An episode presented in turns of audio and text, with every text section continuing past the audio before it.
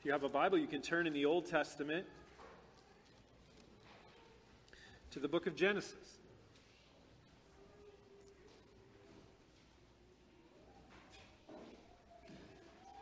You may not remember, but when we were preaching through the book of First Peter, we were reading through Genesis, and I'll give you one guess what verse we left off at. That's right, verse 22. So we're going to pick up at verse 23 of chapter 19. Our Old Testament reading will be from Genesis 19, verses 23 through 29, as we resume our time in the book of Genesis, as we turn in our sermon series to the Gospel of Matthew. Lend your attention, this is the very Word of God. The sun had risen on the earth when Lot came to Zoar. Then the Lord rained on Sodom and Gomorrah sulfur and fire from the Lord out of heaven.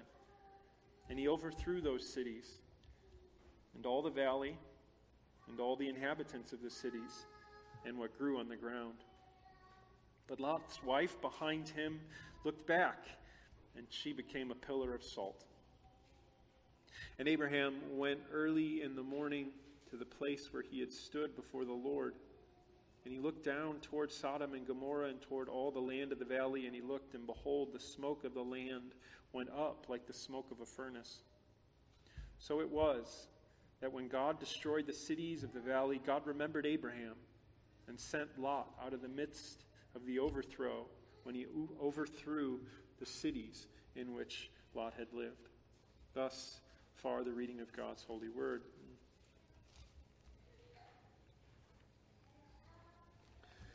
You can turn in the New Testament to the Gospel of Matthew.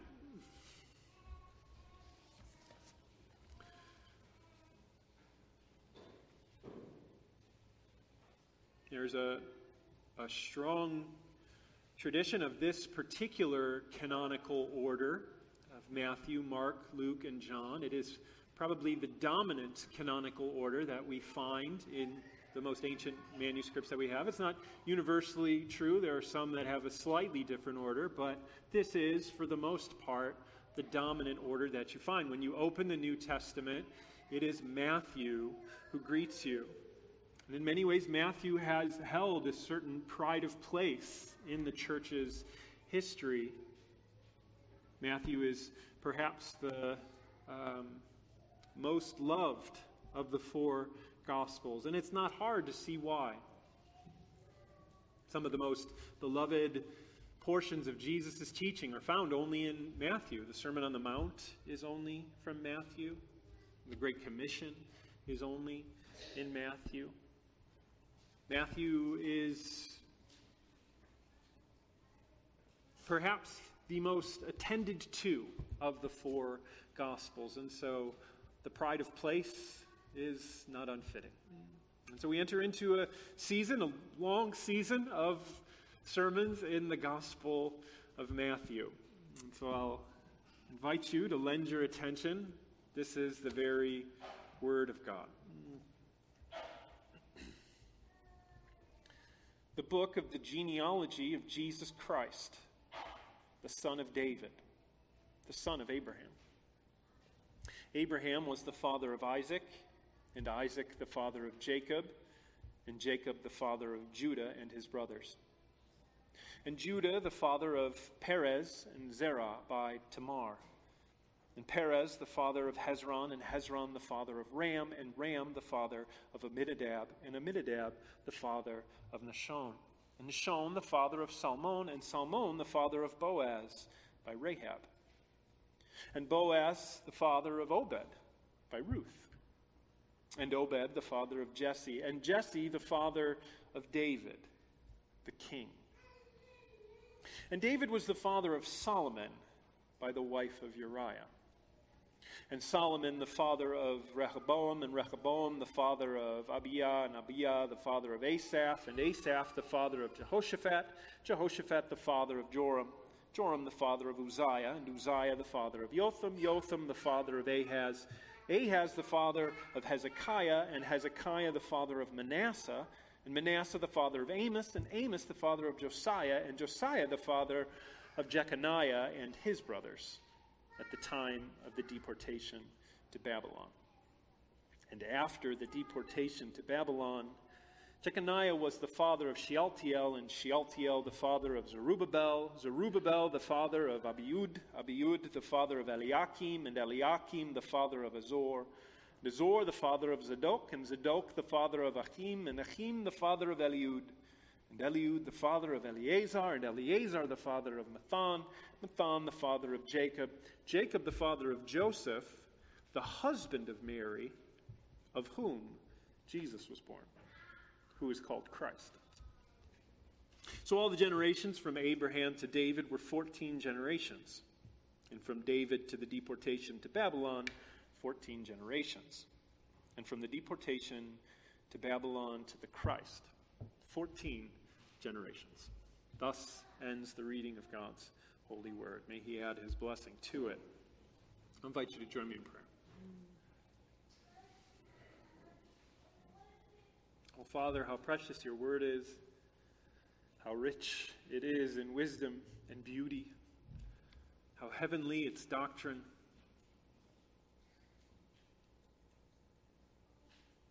How beautiful that you have preserved it for us. We pray, Father, that the Lord Jesus Christ would even now be pleased to teach us attend this word with blessing that we might see and understand, that we might grow in wisdom and faith as Christ is exalted and his blessings are confirmed unto us. Be pleased, Lord, to do these things even now for Christ's sake. Amen.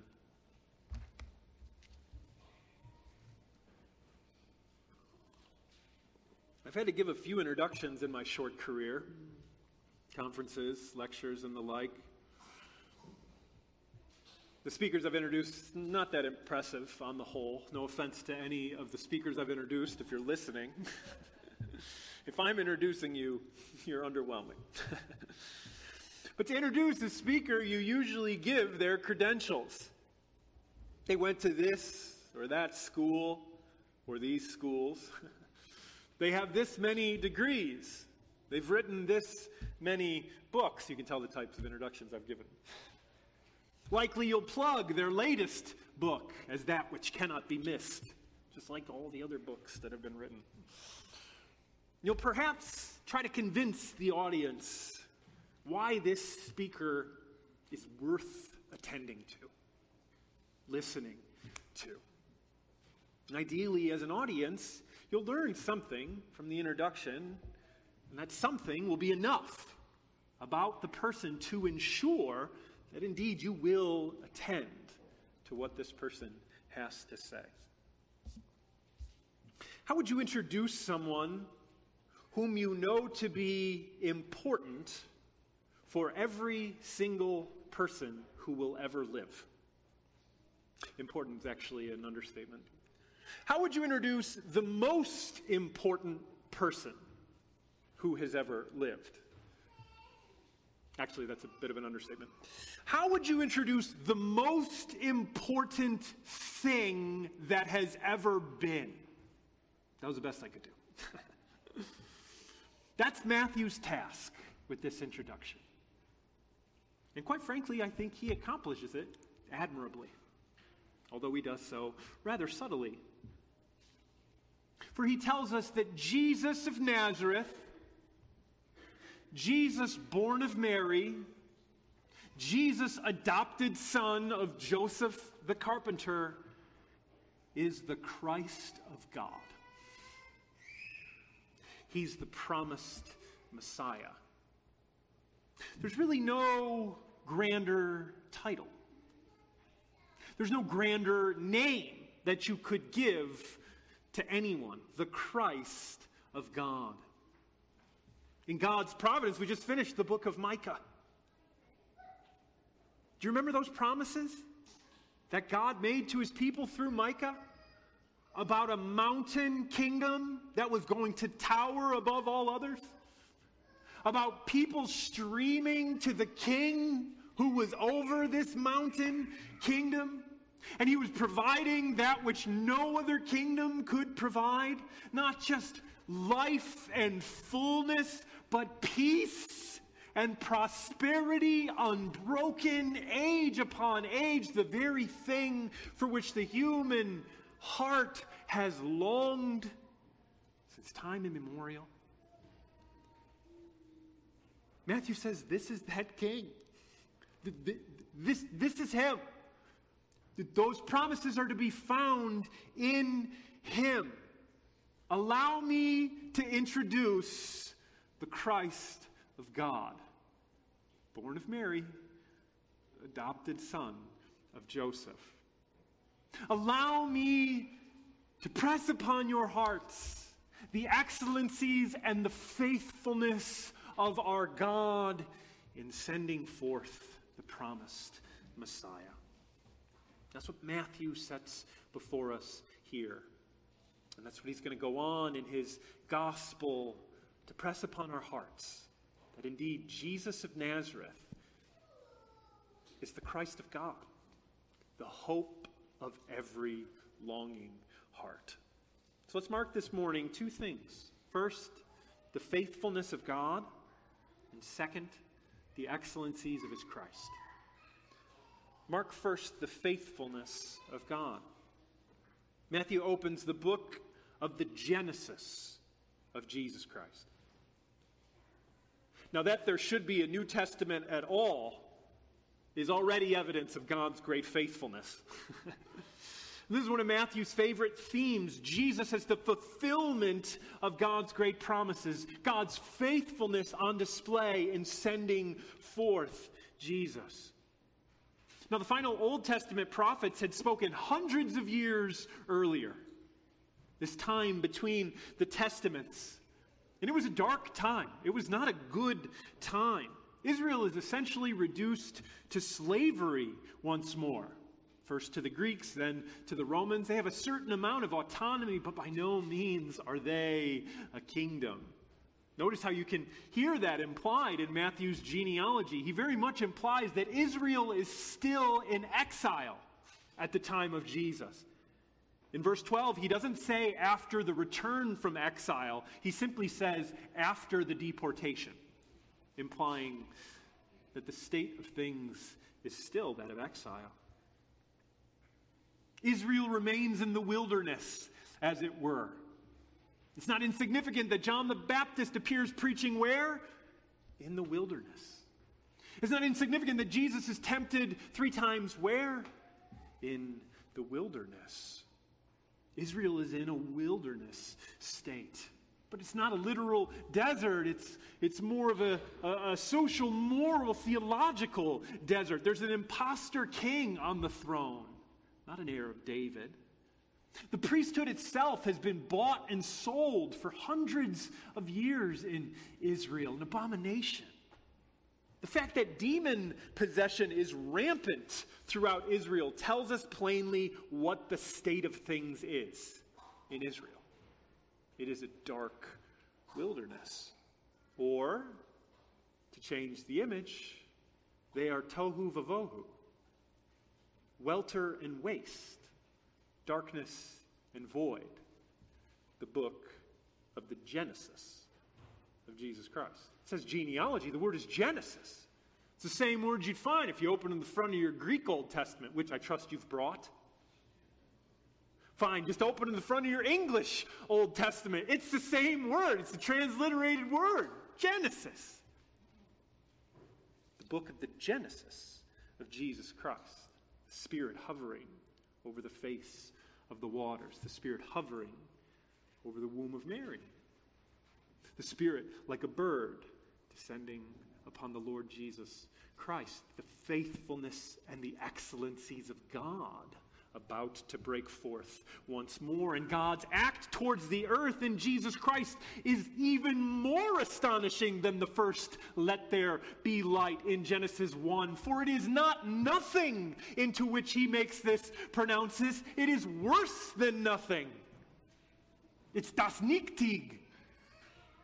Barth's, the nothing, if you're fans of uh, the never ending story. Anybody read the never ending story? It's das Nichtig. It's the nothing. it's sin, it's corruption, it's misery, it's brokenness into which God speaks light. The light of Jesus Christ. Why such a blessing of light and life to this sad world, to this sad state of das Nichtig, the nothing? Israel was supposed to be light and life. Israel was supposed to mediate God's blessing to the nations, weren't they? Look at what they've become by this point. They're reduced to an insignificant collection of names. After Zerubbabel, you probably don't recognize any of them. You're probably like, I don't even recognize Zerubbabel. Well, Zerubbabel's a pretty important figure at the end of the Old Testament, but past him, none of the names are known.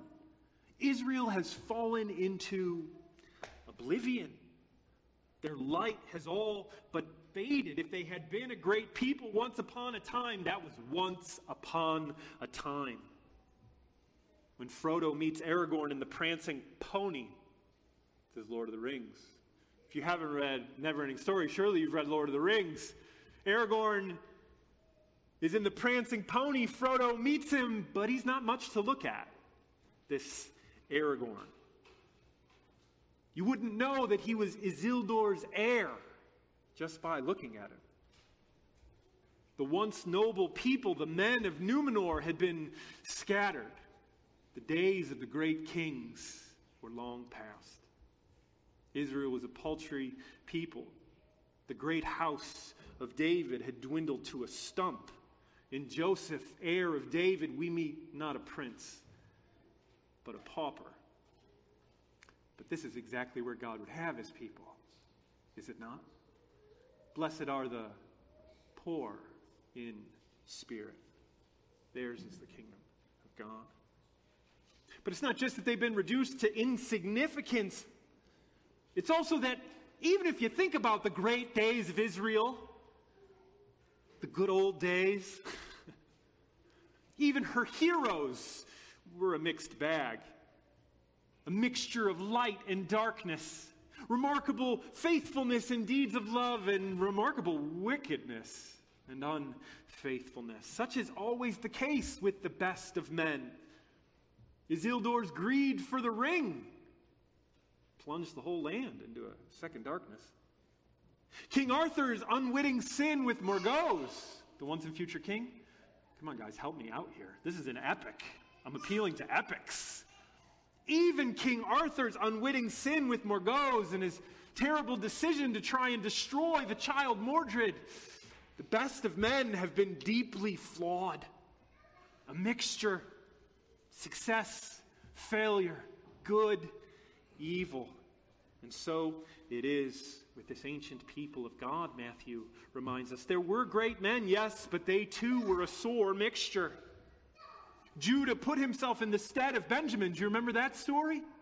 Giving himself in self sacrificial love so that his father would be spared heartache. And he also slept with his daughter in law. No, it gets better. He thought she was a prostitute. Not great. Mm. David the king, whose heart was perfect before God, except in that matter of adultery with the wife of Uriah, whom he subsequently had murdered. Matthew highlights those. Did you hear it? Judah had two sons by Tamar, the daughter in law. David had Solomon by the wife of Uriah.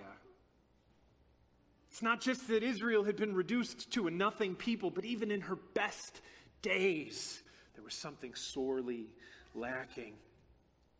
These are the best of the men of Abraham's offspring Judah, David. The plain implication is someone greater than Judah would need to come, someone greater than David would need to come. So we ask the question why light and life to the world if the best of people on the earth was the people of God and the best of men within the people of God marred with not mild iniquity? with heinous sin. The question is, why light and life? Now, the only answer is God's faithfulness. God's unrelenting faithfulness to the promise that he had made to Abraham, to the promise that he had made to David in those two great covenants in Israel's history, where God said, This is what I'm going to do so that my name will be praised. This is why Christ is sent forth to display the glories of a God who keeps his promise. So it continues to be with us, the church, now, me, you. We continue to be a mixed bag, don't we? Flesh contending with spirit, spirit contending with flesh. Our Lord is going to urge us on unto faithfulness and great acts of love through faith in His name. If you had faith the size of a mustard seed, you could uproot this mountain. He presses that reality upon us. And Matthew contains some of the starkest calls unto Christian discipleship, and we must pray and labor to heed these calls earnestly by faith, but at the same time, let us never forget for a moment that our hope and our stay, our comfort and our life is founded upon God's unwavering love and the faithfulness of Jesus Christ, the better Judah, the better David, whom God set forth to manifest his glory. But we can also hear in this reminder of God's faithfulness not only comfort, but warning. If he keeps his word, then all that he has said is going to come to pass. If he's faithful to his promises, it also means he's faithful to his warnings, his threats. That's what we saw when Samaria was destroyed. Samaria was destroyed. Samaria was more powerful than Judah. Samaria shouldn't have been destroyed. They were wiped out in an instant, just like Micah said. Jerusalem was destroyed, just like Micah said. If there's consolation and comfort to be had from the truth of God's great faithfulness, then there's also warning and no small amount of fear and trembling. Because if he's faithful to his word of blessing, it means he's going to be faithful to his curses as well, pronounced upon those who do not heed the gospel of the Lord Jesus Christ. Most people think that because God's word does not come to pass right now, God is not faithful. Look at this genealogy. Hundreds and hundreds and hundreds of years passed. Clearly, he doesn't mark time like we mark time. Clearly, he's not bound to time like we're bound to time. This manifests God's unwavering faithfulness to do the very thing he said he's going to do. Not one of his words will fall void. You can be confident of that. But God's faithfulness is also on display in the fact that He's given us a record, a book. For someone who loves books, I'm delighted. that there should be a book, a faithful record of his wondrous deeds in the Lord Jesus Christ, preserved through the ages, passed down from one generation to the next, is yet another proof of God's great faithfulness. Matthew opens the book of the Genesis of Jesus Christ. We have a faithful record written, preserved of the life of Jesus Christ. How wonderful we don't even just have one record, one portrait. We have four portraits, four essential portraits of the Lord Jesus Christ, in addition to the other testimony borne throughout the New Testament all witnessing to the same wonderful acts, the same wonderful person, the same wonderful promises, the same wonderful call to come unto this one and to receive that portion which he alone can give. There's an old legend about the origin of the Septuagint, which you all forgot to bring this morning. That's the Greek Old Testament. Old Testament is written in Hebrew, that most angelic of tongues.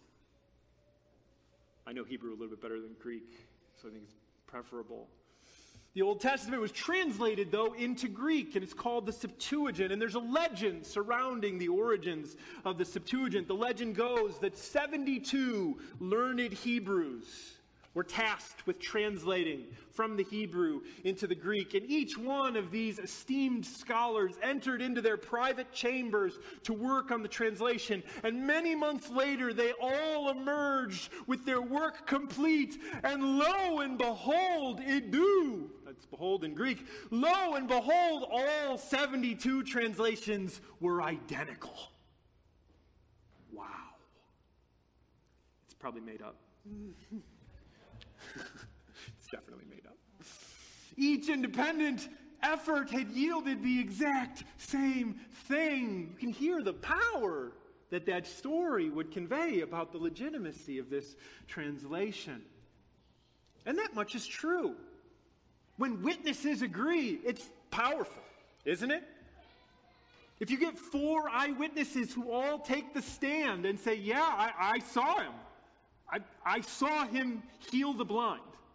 I saw him heal the deaf, the lame. I saw him raise the dead. I saw it. He was dead, then he wasn't. I saw that. I heard him teach like no one has ever taught. I saw him feed thousands with a few pieces of bread and a few fish. I saw him walk on water. I thought it was a ghost. It was the Lord. I saw him still the storm. Saw him nailed to a cross. I saw him put in a tomb. I saw him three days later alive. I saw him. That's what we have in the gospel accounts. This isn't myth. This isn't legend. These are eyewitness reports. I've spent my fair time in the academy, even those great naysayers of the gospel are forced to say, yeah, this is some of the most impressive ancient history that we have. Nothing even comes close, really, to what we have in the Gospels. God, in His great faithfulness, has preserved for us a recorded testimony of the wonders that unfolded in Jesus of Nazareth. God's faithfulness is not just on display in sending the Lord Jesus, but in preserving for us that faithful record such that you can take up and read. Take up and read. Look upon this one. This is what we saw, and not just us.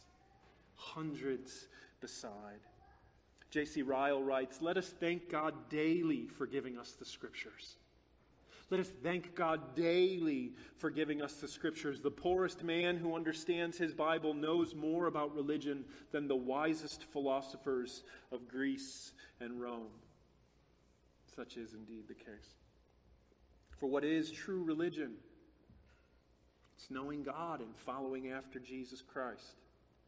And that's the real content of Matthew's gospel.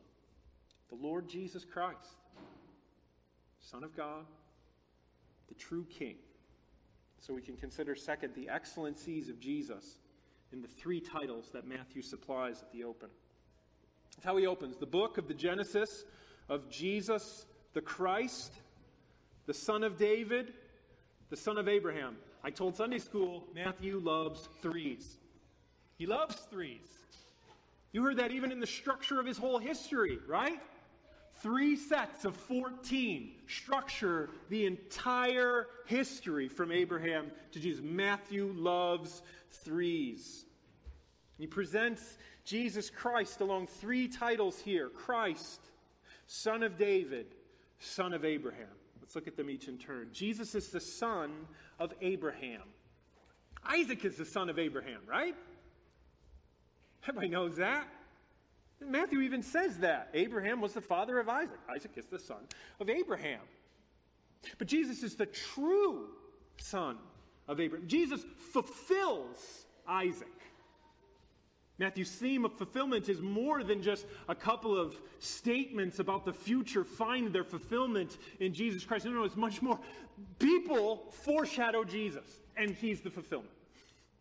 What do I mean? Well, Isaac's birth was remarkable. Do you remember that? Children, do you remember how old Sarah was when she had a baby?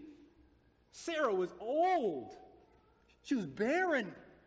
It was an impossible womb for life. And yet, by virtue of God's promise, life.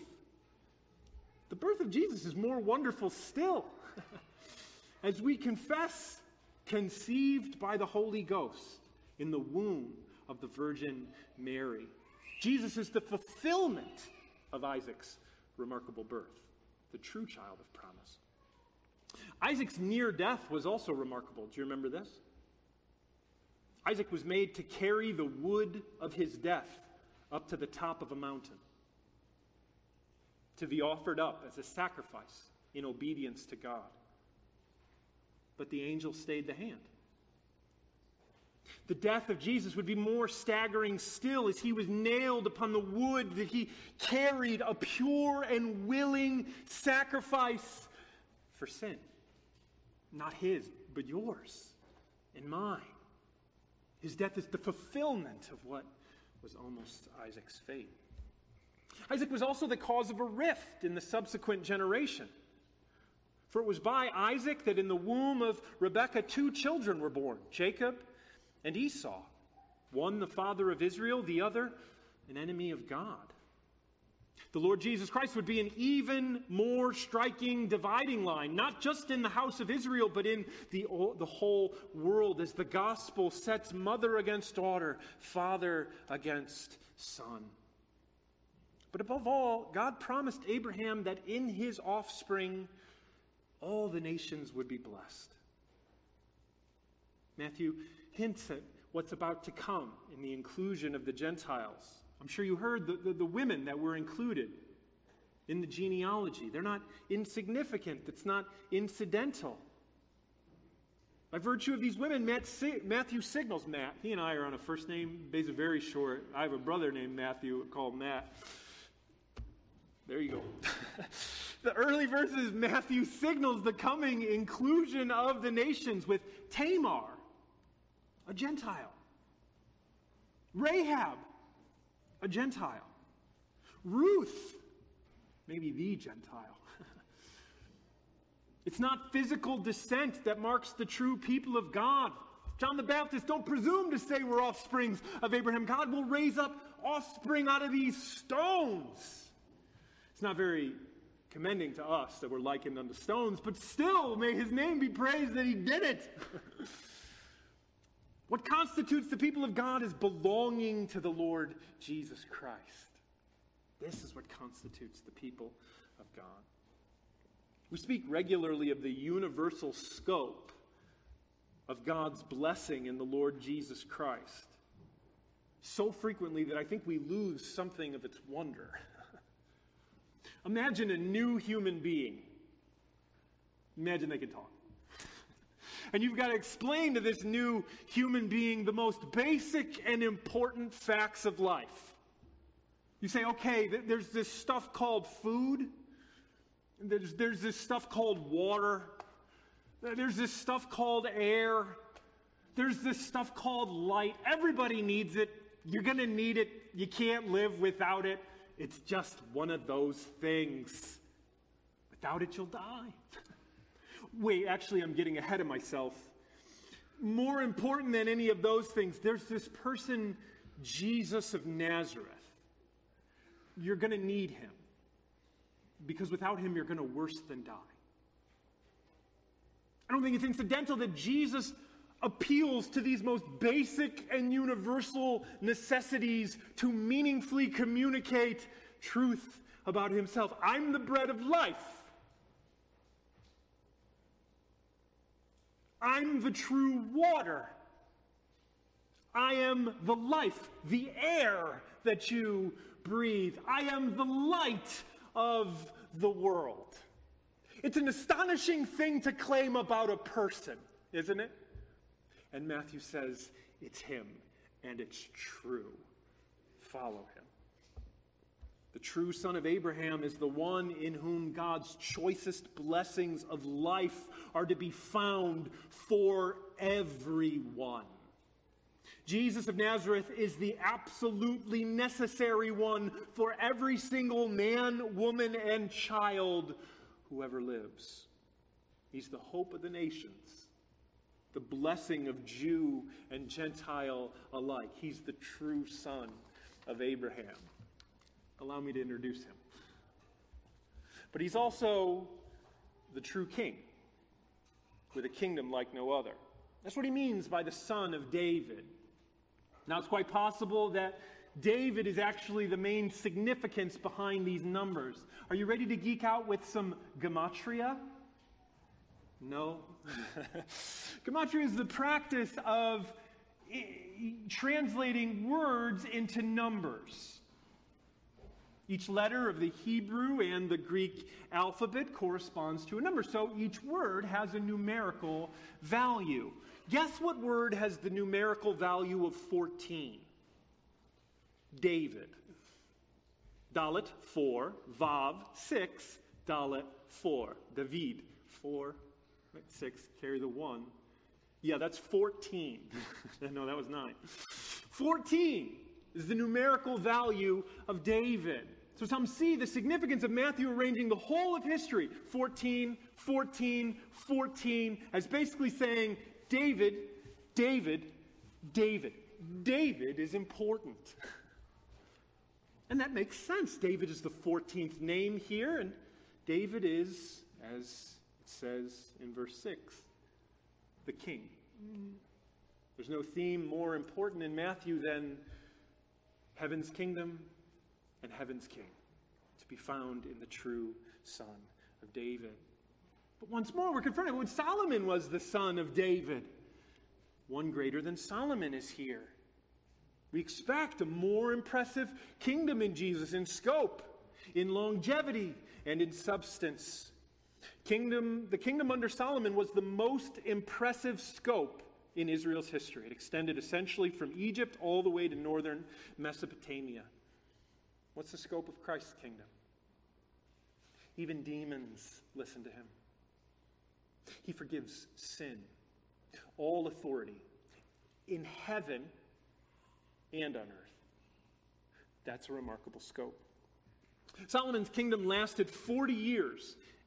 And if you're a student of Solomon, not all of them were good. What's the duration of Christ's kingdom? He takes his seat upon an everlasting throne.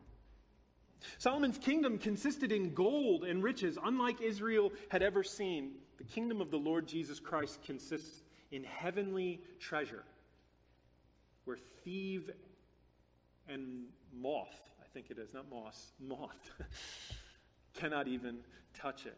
Jesus is the greater Solomon. He's the true son of David, which is related intimately to this final title. Jesus is the Christ, the Messiah of God. In the Christ, you get the confluence of the faithfulness of God and the excellency of Jesus in one title. Because it's not a name. We say Jesus Christ and use Christ like a surname, like we say Randy Kreisel, Amanda Welliver. It's not a surname. They had patronymics. His name is Jesus Bar Joseph, title the Christ. It's much closer to Isildur's heir, the Pendragon. Those are titles and they're remarkable ones at that. Jesus Bar Joseph is the Christ of God, the Messiah of God. He is the strange and the wonderful figure that the prophet saw from afar. David's son, yet David's Lord. The shepherd king, lowly but exalted, servant but Lord, meek and mighty, mild yet mighty to save. And that's a stunning point we ought not to miss from this genealogy. This is not an impressive list of names. Manasseh. Even the best of men, we heard David, egregious sin. In many ways, this is an ugly list of names, encapsulating an ugly history marred by unfaithfulness and sin. It'd be like me introducing a speaker and saying, well, he comes from a long line of incest and adultery and murder and child sacrifice and rank adultery, idolatry. And yet, Jesus is not ashamed to be found among them. He's not ashamed to be called their brother. And this is the paradoxical excellence of this kingdom. His worth and his excellence are strangely and wonderfully on display in that he is a friend to the lowly and the sinner. He would take no small amount of grief for being associated with tax collectors and prostitutes, fishermen and lepers, sinners like you and me. He says, I'm gentle and lowly. You can come to me. But he also says, I bring forgiveness and life. I bring healing and cleansing. In fact, I'm the only one who can. His glory is on display not just in that he is meek and mild, but also that he is mighty to save. He's the Christ of God. And that's the point that Matthew will drive home again and again and again and again. You'll hear it echoed in the crowds. No one's ever done these things, no one's ever taught these things. There's no one who is like this man, Micah. Who is like Yahweh? And since there's no one like him, Matthew is going to say, labor to get an interest in him. He came to make disciples.